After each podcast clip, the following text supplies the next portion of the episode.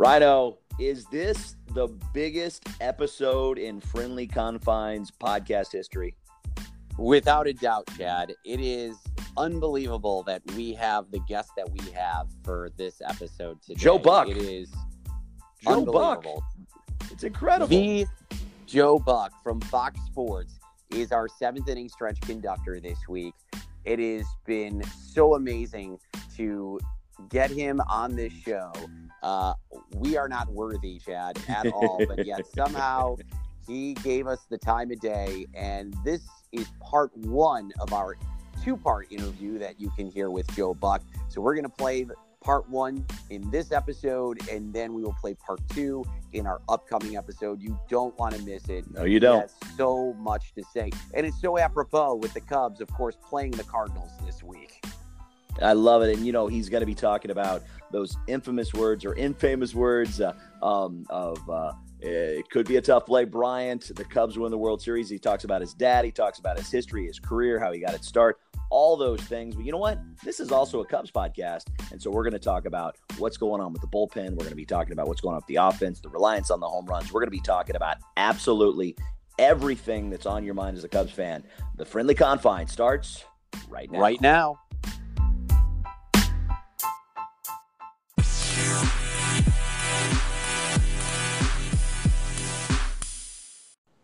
First inning now, and Chad, the road continues to be a place where the Cubs look unfamiliar and forget how to play baseball. It is absolutely amazing as they entered this trip. They have not looked good, just being able to take a game in their first two series against Milwaukee and the Giants.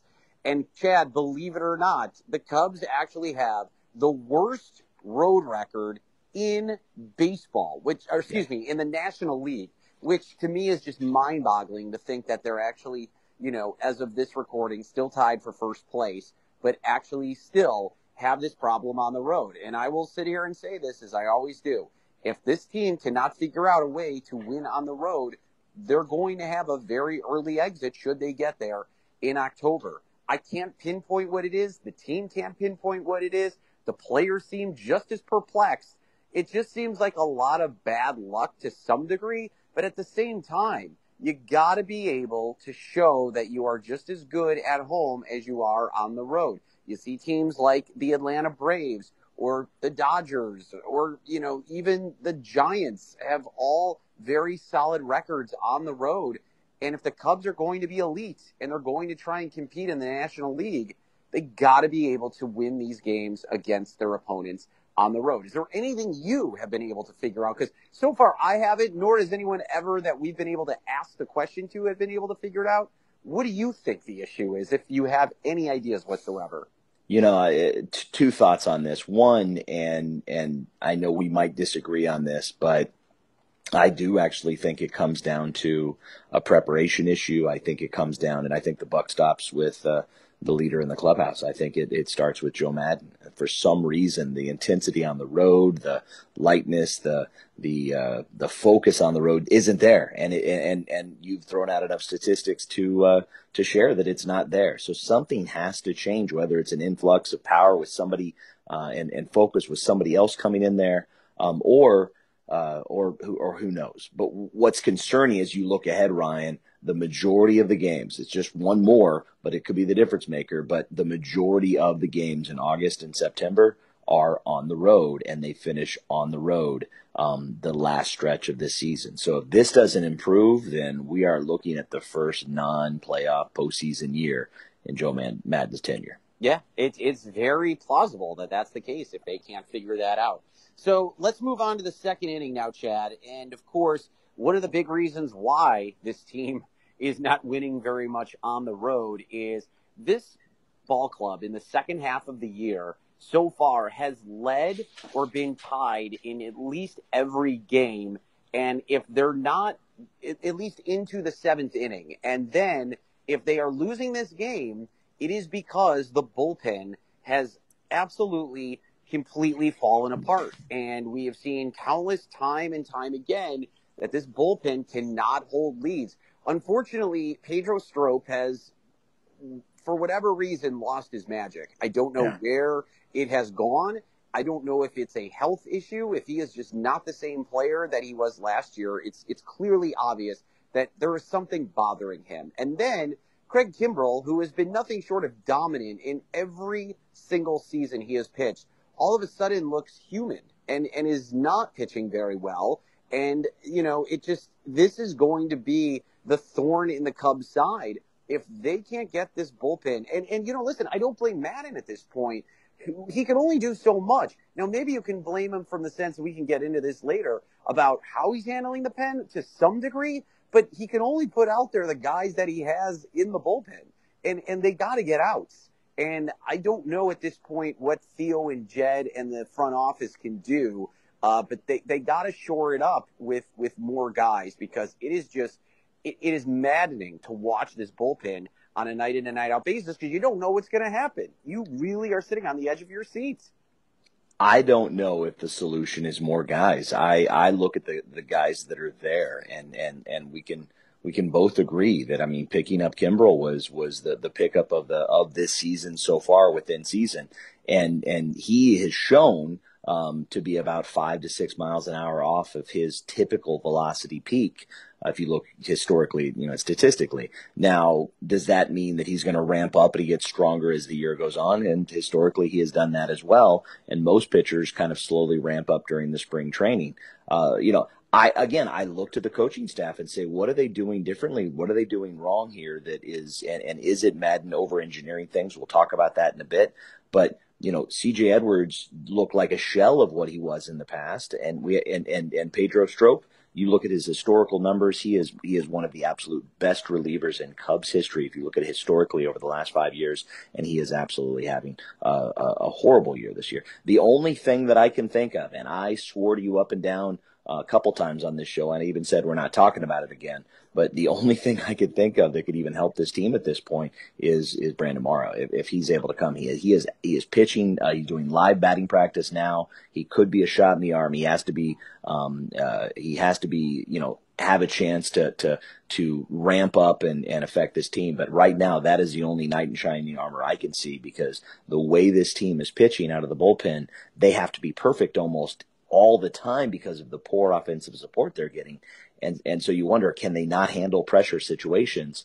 Or as we talked about, or is this just a situation where they have no idea what their skipper is planning to do with them on a night out and night in basis? When your two best relievers are just basically ineffective in uh, Pedro Strop and now in Craig Kimbrel, uh, that's not going to bode well for you. I, Steve Cishek has been the one shining light for this ball club in the bullpen this year. Uh, Brandon Kintzler's also had a decent year as well. But I mean, other than those two, I mean, Brad Brach, like keep him away from from the mound as much as possible.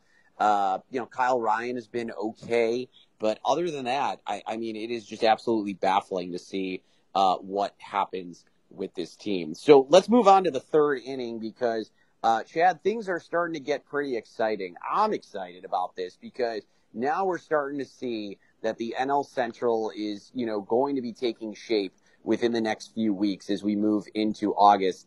And I mean, between the Cubs, the Cardinals, and the Brewers, it is getting good. The, the the Cardinals are playing great baseball right now. They really are hitting on all cylinders right at this moment as the Cubs, you know, and the Cardinals um, are battling it out for the NL Central. And, you know, of course, the Brewers are just that team that just continues to give the Cubs fits. I, they don't they don't have good pitching. You know, they're offensively they're ridiculous, but I mean they just the Cubs sometimes just have just issues with them. But man, these next few weeks are really going to ultimately show uh, you know, who is going to take the outright lead in the NL Central because the Cubs got to face the Brewers at home. They got the Cardinals. I mean, the majority of their games is against the NL Central. So this is going to finally show us if the Cubs are worthy of, as you said before, playoff worthy to get to the postseason. And it's going to start this week as they continue against the Cardinals and the Brewers. And then they got the interleague series against an extremely difficult Oakland A series. But, you know, you got to beat the guys who are in your division. And this is going to be a telling series uh, these next couple, uh, this next week against these two teams It is, and I I'm not one to look at this that, that nine game stretch that that we're we're you know in, in in between right now and say this is going to make or break the season because no seasons truly are lost in July and the first week of August because any team can go on a, on a major run. This Cubs team obviously has not gone on that run as of yet. Looking ahead, what's very concerning, if you have concerns about Milwaukee and their offense just dominating, just outscoring everybody, because as you said, the pitching isn't there. If you have concerns about this Cardinal team, this scrappy Cardinal team, well, then don't look in September because between the first week of September to the last week of September, not only are they on the road most of the time, they're facing the Brewers seven times in the first week of August, and they're facing the Cardinals seven times in the last two weeks. I'm sorry, in the first first week of September, and seven times the Cardinals the last two weeks of September. And so, if this Cubs team does not figure out how to to uh, to to step up and play to the potential of the superstars they have on their team, they've got to start scoring more runs this is going to be a potentially not even a wild card season, but this is going to be,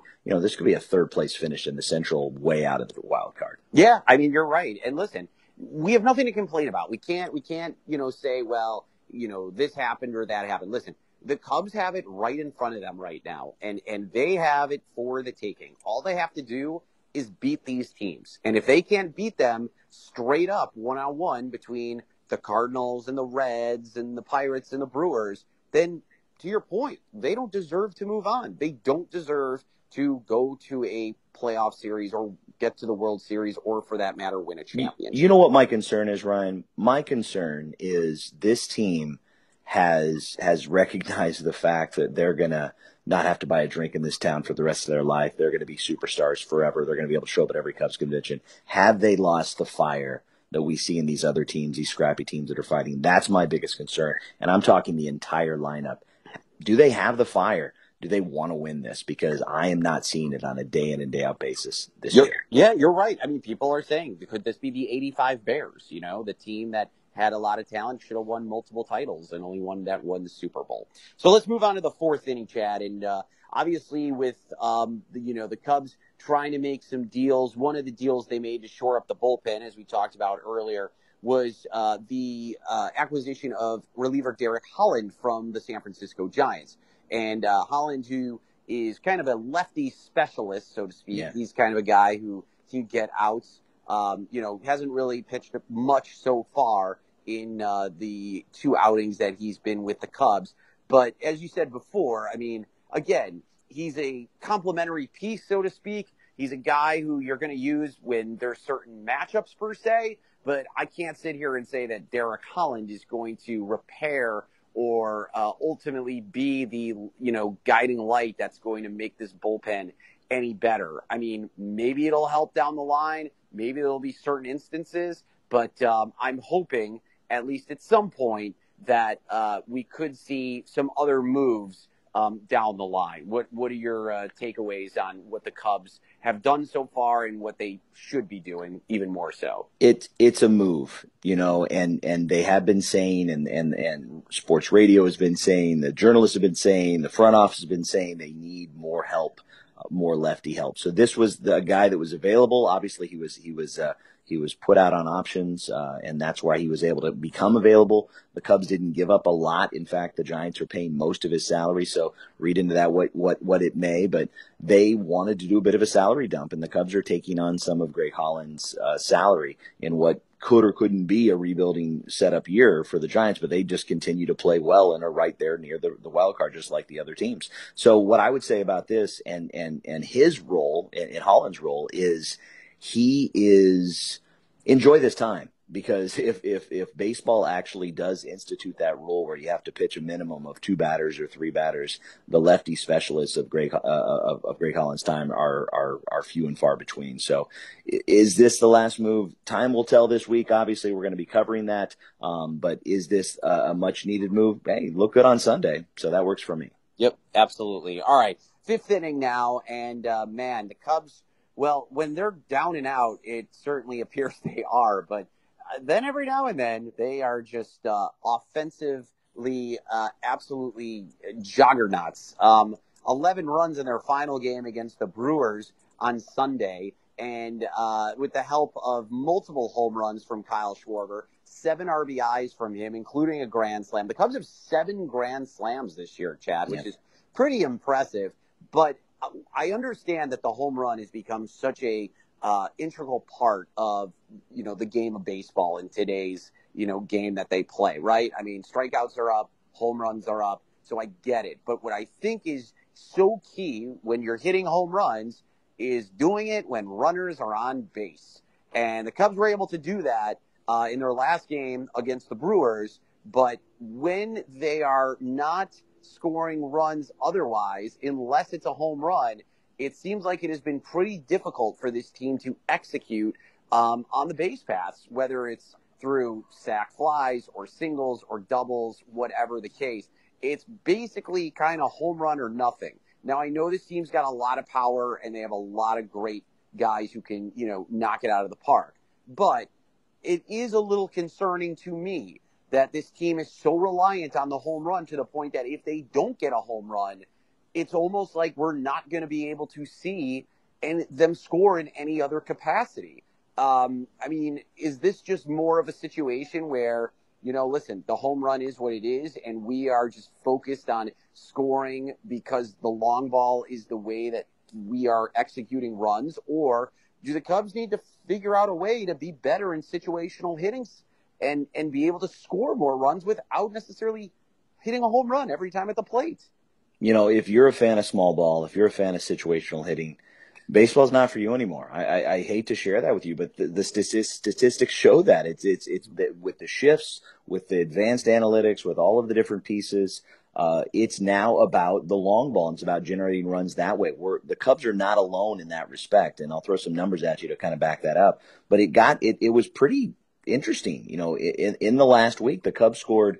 Um, uh, let's see, 19. Their their runs were scored by home run 19 straight runs, and there were people on base at those times. 19 straight runs were scored because of a home run, not a single double or triple, but a home run um, knocking in those runs, and that obliterated their record, which had, had been had stood for about 30 years. Uh, so the the challenge we have with that is is if they don't figure something out in terms of being able to work walks or or uh, or find ways to generate runs. So in other words, find some way to throw a little bit of small ball in there. Um, you're going to see more of this pretty much going through. So the the good news here that I want to share with you: the Cubs in the National League Central they are leading the Central as of this recording um, with uh, with both uh, with with 530 runs, and and that's quite a bit more the Brewers, who are a powerhouse, and quite a bit more than the Cardinals.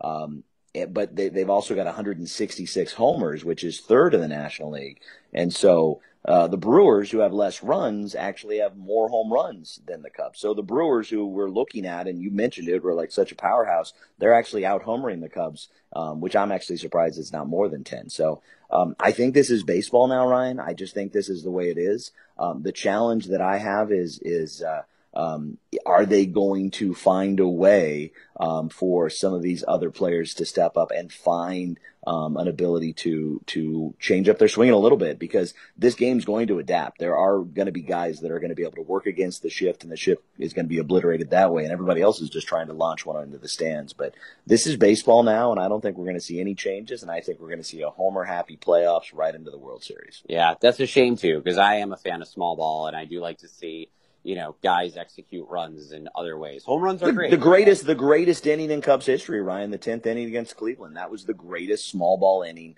yeah. um, in the history of baseball and the greatest game ever played. Yeah, I mean, listen, home runs are great. I, I'm never gonna like complain about home runs, but there is something to be said about the value of a home run, and the value of a home run has certainly gone down in this era of baseball. So, uh, you know, take that for whatever it's worth.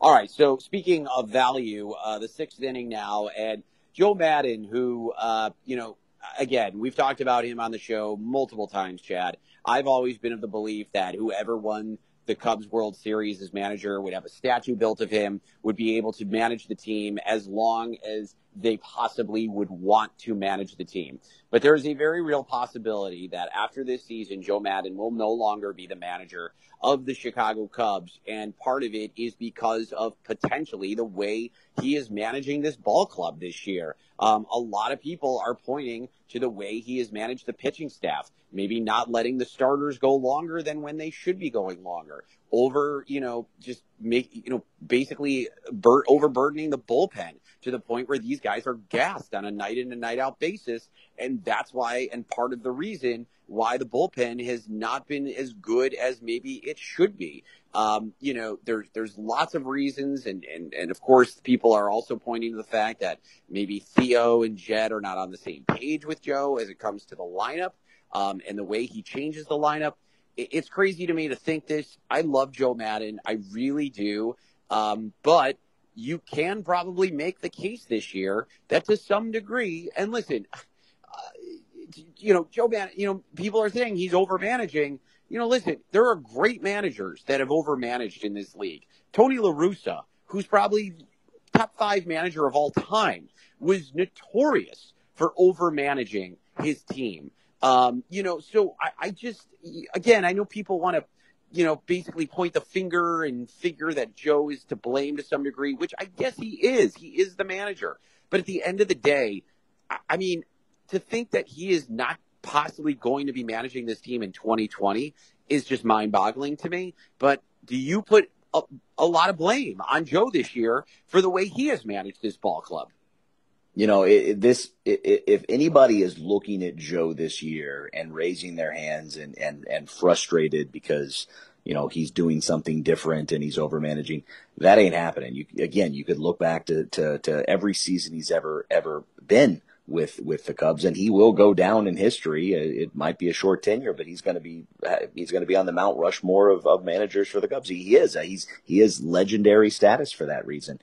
Um, he he has always tinkered. He's always made decisions, whether it's with the lineup, whether it's the leadoff, whether it's how you're managing the bullpen, that just makes you scratch your head. I mean, in the past week, you know, there there were you know two different times where there wasn't a fan on Twitter that didn't shake their head about him pulling the pitcher in two cases, Hendricks and in Lester. Uh, what everybody thought was two innings, to, you know, an inning too soon, even maybe even longer than that. And so it's very frustrating. Um, and but this is Joe Maddon. This is how he go about his business. He has always put his thumbprint on every game he's ever managed. And my prediction, Ryan, is I don't think we will see Joe uh, in Mesa next spring. And I think we're going to see somebody probably that nobody has on their radar right now, somebody that's going to work better with the front office because the front office is signed through, you know, the heyday of, of this young talent, this young core. And I think this, this front office is going to need a little bit more consistency and fire. And I'm telling you, when I started this first, first inning on this episode, I just don't think Joe, I think the buck stops with him. Yeah. I mean, listen, I, it's a fair point, and the way that baseball is going today, you look at what the Yankees are doing, what the Red Sox are doing. I, I mean, that is kind of the way of which eh, the Minnesota Twins. I mean, you look at all these teams now that are leading their division or have won World Series in the past, even the Braves. And the big name manager is going by the wayside because of the way the game is played and how it is so dominated by the front office. So yeah, I, I don't expect Joe Maddon to be back next year either.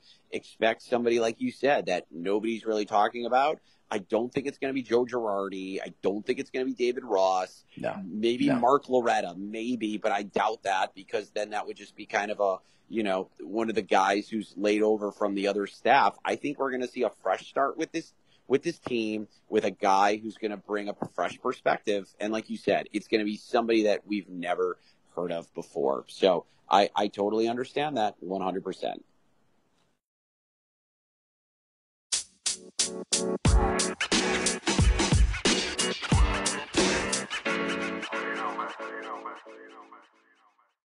Time now for the seventh inning stretch here on the friendly confines. And Chad, we have had some tremendous guests over the years here on this podcast, but I can honestly say we have uh, hit the jackpot and the absolute lottery today uh, with our guest uh, from Fox Sports, the number one broadcaster. He has uh, been doing Super Bowls, the World Series, the U.S. Open, you name a huge event, and he has done it. It is the one and only. Joe Buck joining us here on the friendly confines. Joe, I don't know if you lost a bet or not to come on this program, but we'll take it. Welcome to the friendly confines with Chad and Ryan. Yeah. Oh my God, I'm happy. I'm happy to do it. Uh, I got the email that uh, one of you two guys sent, and it, uh, it I I responded just because of the way you worded it. So well done. You hooked me, and now here we are talking Cubs for the next X amount of minutes. well, I'll take Love full it. credit for the email. That was all me. So if you tell me I hooked you, I will. I will take that to my grave. So thank well, you I mean, that. I get it. You know, if if you're doing a podcast and you're putting lines in the water and trying to get somebody to do, somebody to say yes. I've tried to book shows. I had a show on That rapidly became the Artie Lange experience uh, back in the day, like 2010, I think it was 2009, somewhere in there. Yeah. Uh, and even at HBO, it was hard to book people. Uh, so I get it, and uh, I'm always happy to help when I can. Well, it is such a, such an awesome thing of you to do, and appreciate you hanging out uh, hanging out with us for the next few minutes. Of course, you can find Joe on Twitter at Buck, and don't forget, Joe has a tremendous book that's out. I read it myself um, which was actually the original way I was connected with Joe. Lucky Bastard is the name of the book. Uh, my life, my dad, and the things I'm not allowed to say on TV. I can honestly say, Chad, it is an inc- incredible read. Uh, and Joe is just really raw, and we're, we're going to talk about the book a little bit as well. But Joe, first let's just talk about the Cubs a little bit uh, as we uh, talk uh, some some Cubs baseball here at first. Uh, it seems like it's just been a Jekyll and Hyde situation for this team. At Wrigley, they seem to be basically unbeatable, but then on the road, they they forget how to play baseball. It seems like. From what you've maybe been able to see of this team, is there anything that you can potentially pinpoint as to why this team plays so much better at Wrigley and then terrible on the road? You know, let's let's start this first answer off with with this understanding. You guys know way more about the Chicago Cubs in 2019 than I do, and way more about the history of the Chicago Cubs than I do. I'm just a, a guy that uh, I'm, I'm my dad's son. Uh, grew up in St. Louis, and I'm lucky to, enough to do these games nationally. And, and I know we're going to get into 2016 and and what that was like in my career and in my life. Uh, but I, I've done a couple of their games this year. I, I just I, I didn't love their pitching coming into the start of the season. To answer your question specifically, uh, when we've sat down with Joe Maddon uh, in, for the couple of games that I've done this year, and both games were Cardinals Cubs. Um, he was talking about how the wind has predominantly been blowing in and how their pitching has been able to take more advantage of that at home than any team that's come in as a visitor at Wrigley this season. Uh, beyond that, I don't, you know, splits are something that, for the most part, unless it's right-handed against right-handed pitchers or lefty on lefty, splits don't really do that uh, don't do a whole lot for me. So as far as home and road, it's just tough to figure. You know, for the longest time, the Cubs would struggle, and I had friends that would end up playing there, and and they really believed that you know with the number of day games that that they were playing at Wrigley compared to the typical baseball life and the typical baseball schedule.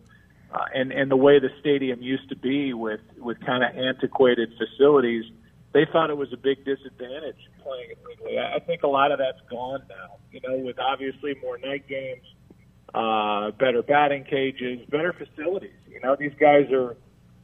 If I was a Chicago Cub player, I'd live at Wrigley Field with the way they've they've built up uh, their clubhouse and kind of the underneath of that stadium. So I, it, it's it's hard for me as an outsider to say here's why they've been good at home and bad on the road.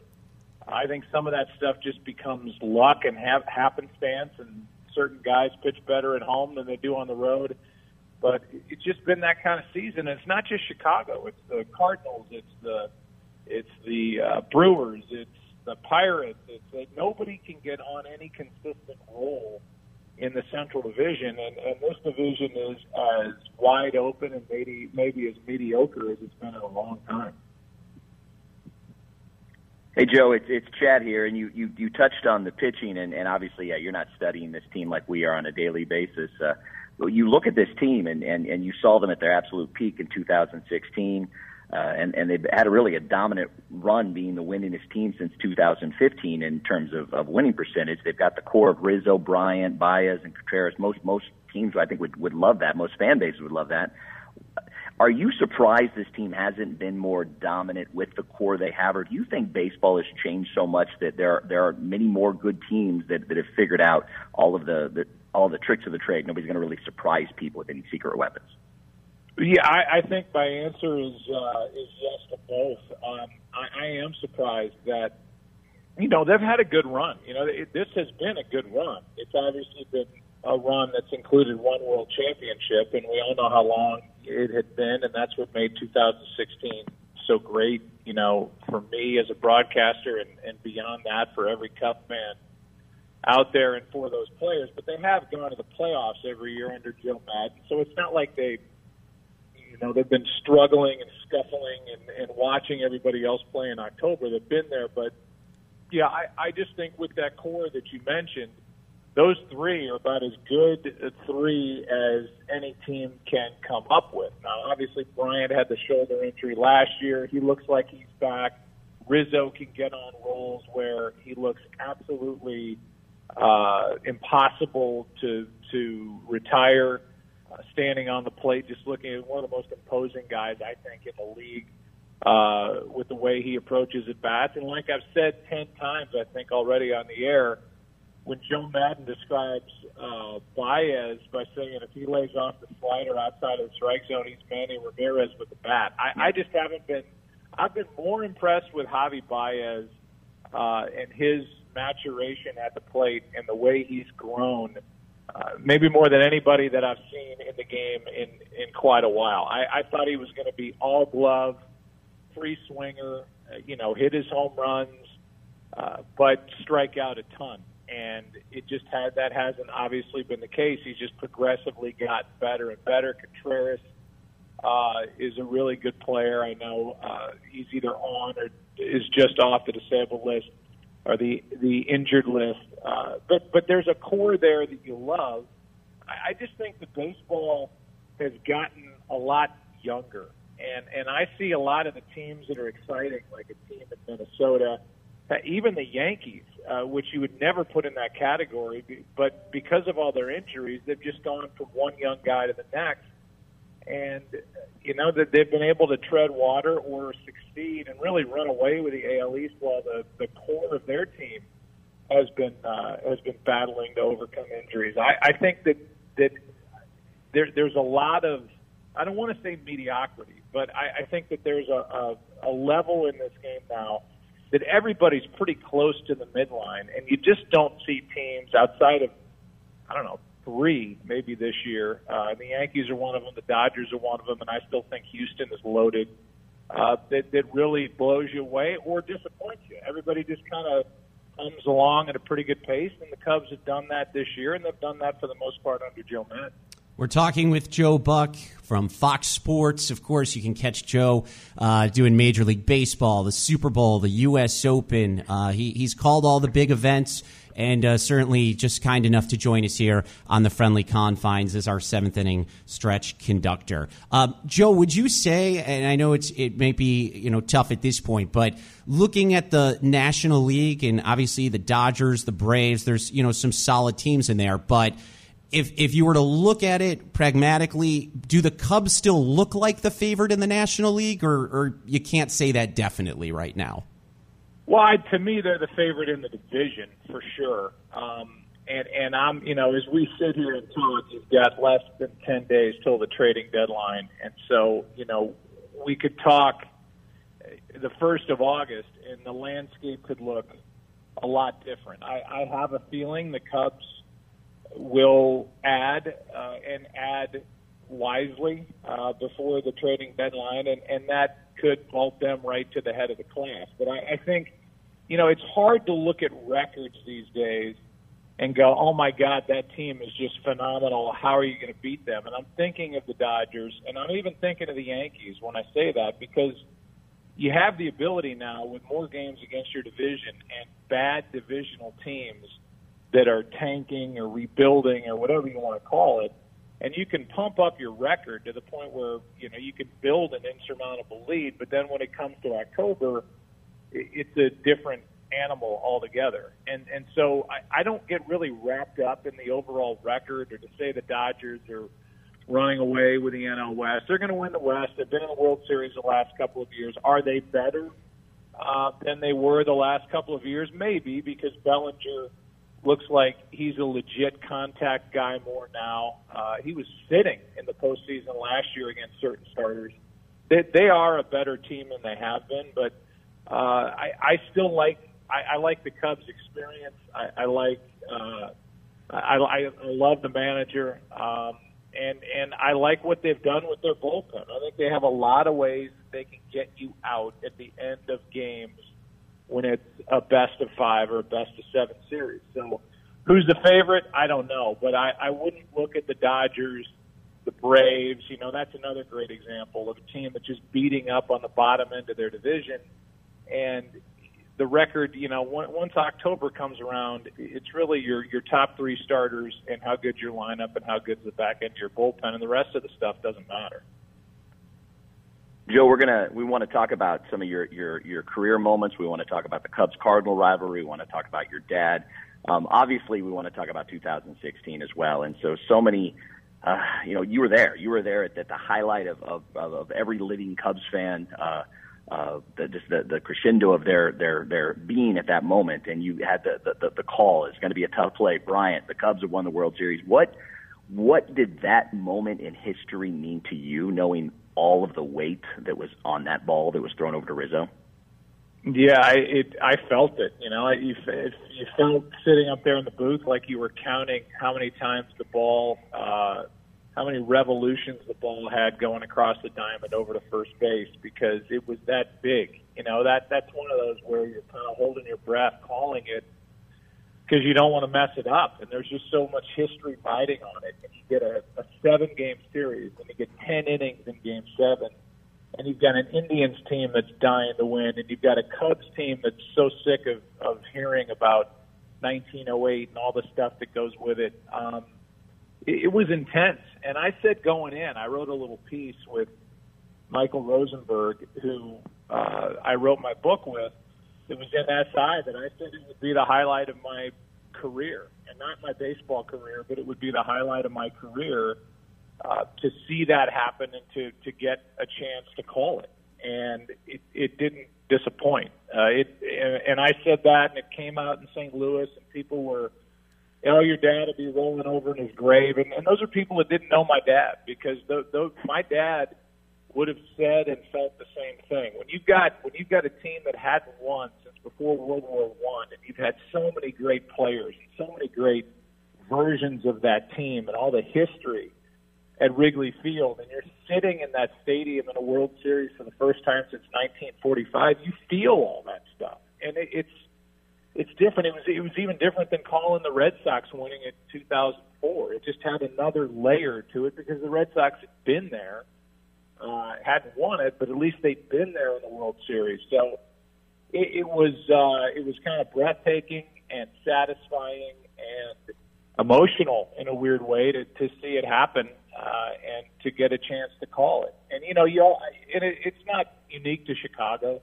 I get it every year because I'm the national voice and I'm not there to call it for either side. So when fans hear you get excited for in that World Series a Kipnis home run or a Rajai Davis home run to tie it, that's my job. I, I have to do that. And and so fans aren't used to hearing that from your great announcers that do the Cubs. And so you're dealing with all that stuff and all that noise on the outside. And then you just crawl into your booth and you kind of uh, cut yourself off from the rest of the world and you concentrate, bear down, and do your job. And and that was one of the most satisfying two weeks of, of my professional life, if not the most. Chad, that was a lot of fun, wasn't it? yes, it? it was. Yes, My it was. Goodness, our thanks to Joe Buck. We were not worthy uh, for him being so kind to talk to us.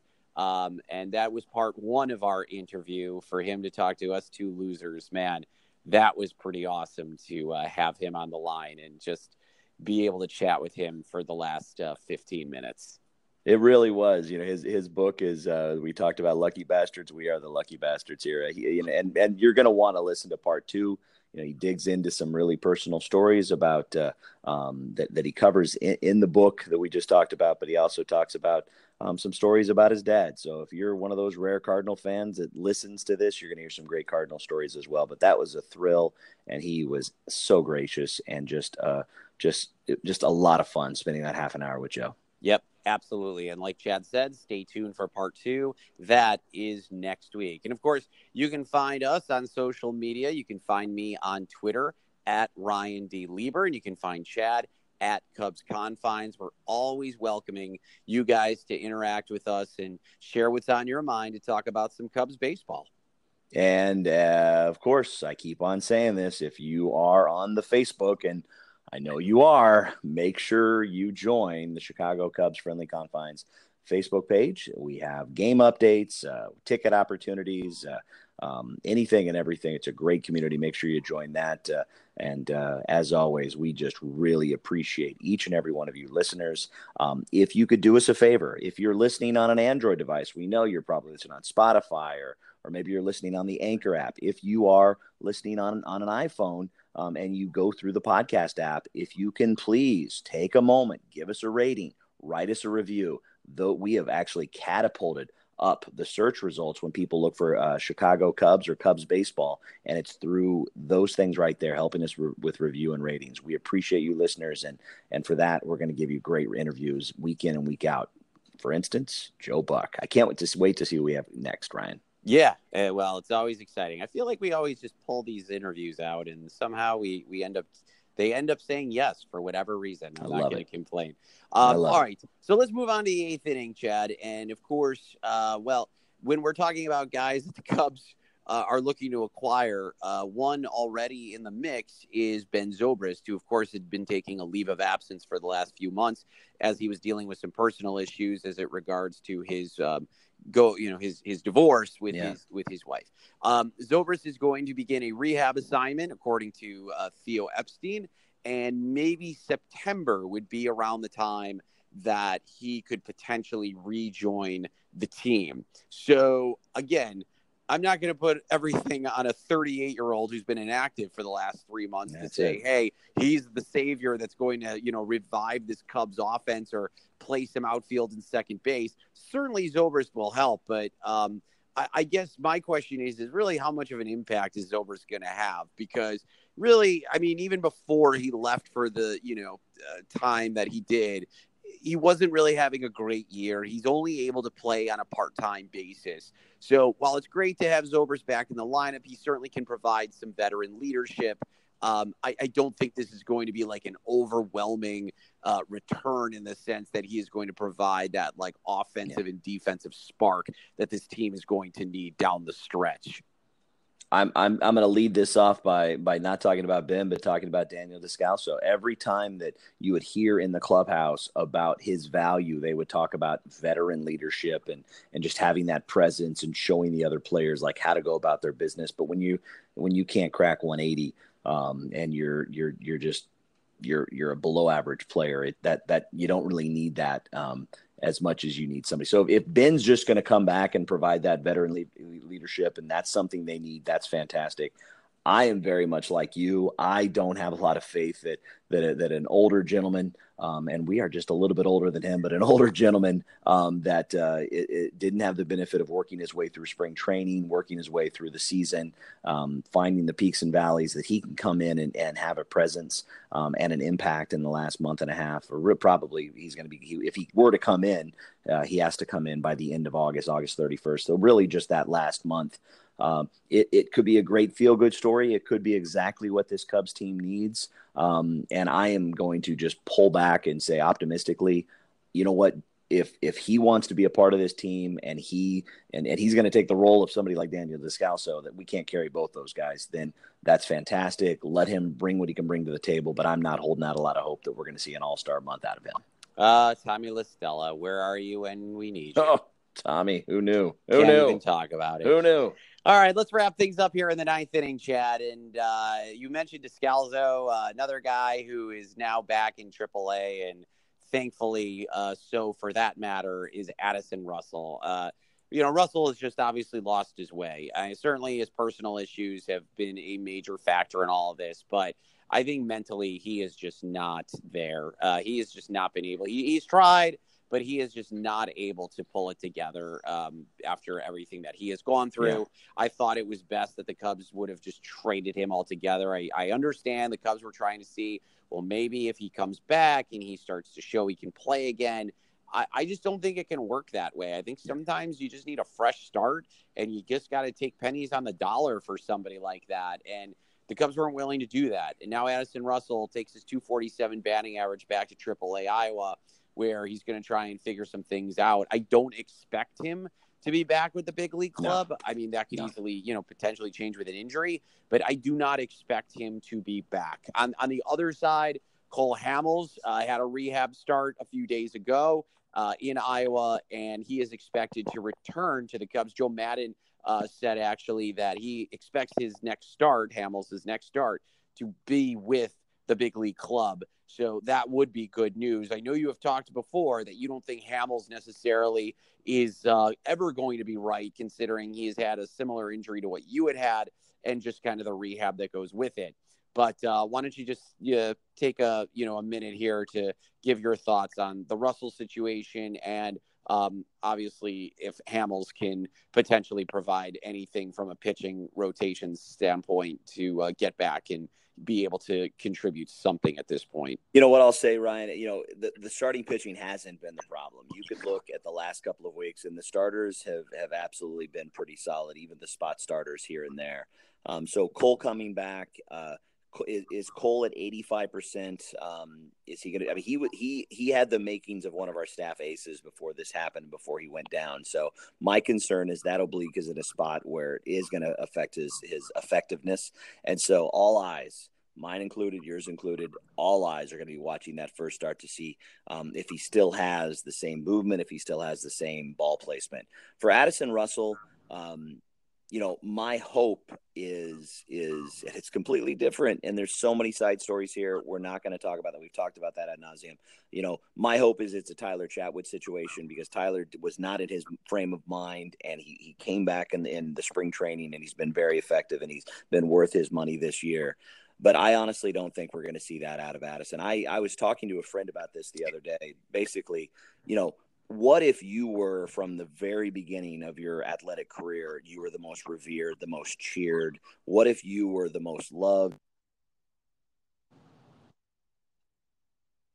team and let's be very honest here the shortstop of a major league baseball team that's the alpha male that is the absolute best and so my concern is can addison russell play with the black cape? Can he be the villain? Can he be the guy that's going to be booed for the rest of his career and still be effective, good, and a superstar. I don't think he can. Um, and I think the best thing for him is a redemption story somewhere else. Yeah, totally true. I mean, listen, it's not the worst thing in the world to get a fresh start somewhere else. I mean, you can blossom. And again, it just hopefully he learns from it. I understand the Cubs' hesitance of trying to just hold on to him for whatever they can to, you know, see if he can you know, work his way back, but it doesn't always end that way. And maybe it's time to just say, okay, we, we got to cut our losses and, and be done with it. Ryan, I, I hate the fact that we're going to end this episode on this black cloud, dark cloud, you know, with Addison, um, because that is not what this show's about. This is part one of the two greatest episodes in Friendly Confines history. We got Joe Buck, everybody. So part two's coming up next week. So no matter what happens to the Cubs, you better listen. That's right. If you're going to listen to any episode in this podcast, this is the one that you want to definitely stay tuned for. So make sure to do that. And part two, as you mentioned, is coming up next week. Well, that is going to do it for this edition of the Friendly Confines. For Chad, I'm Ryan. Let's go, Cubs. We'll talk to you next time, everybody. See you at the ballpark, everybody.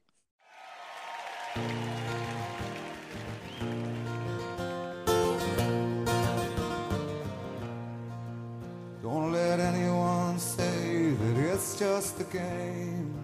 For I've seen other teams and it's never the same. When you're born in Chicago, you're blessed and you're healed.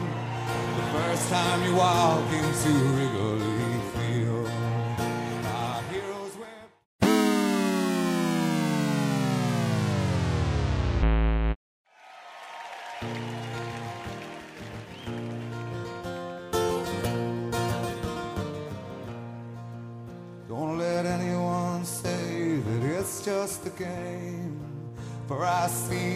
teams and it's never the same. When you're born in Chicago, you're blessed and you're healed. The first time you walk into Wrigley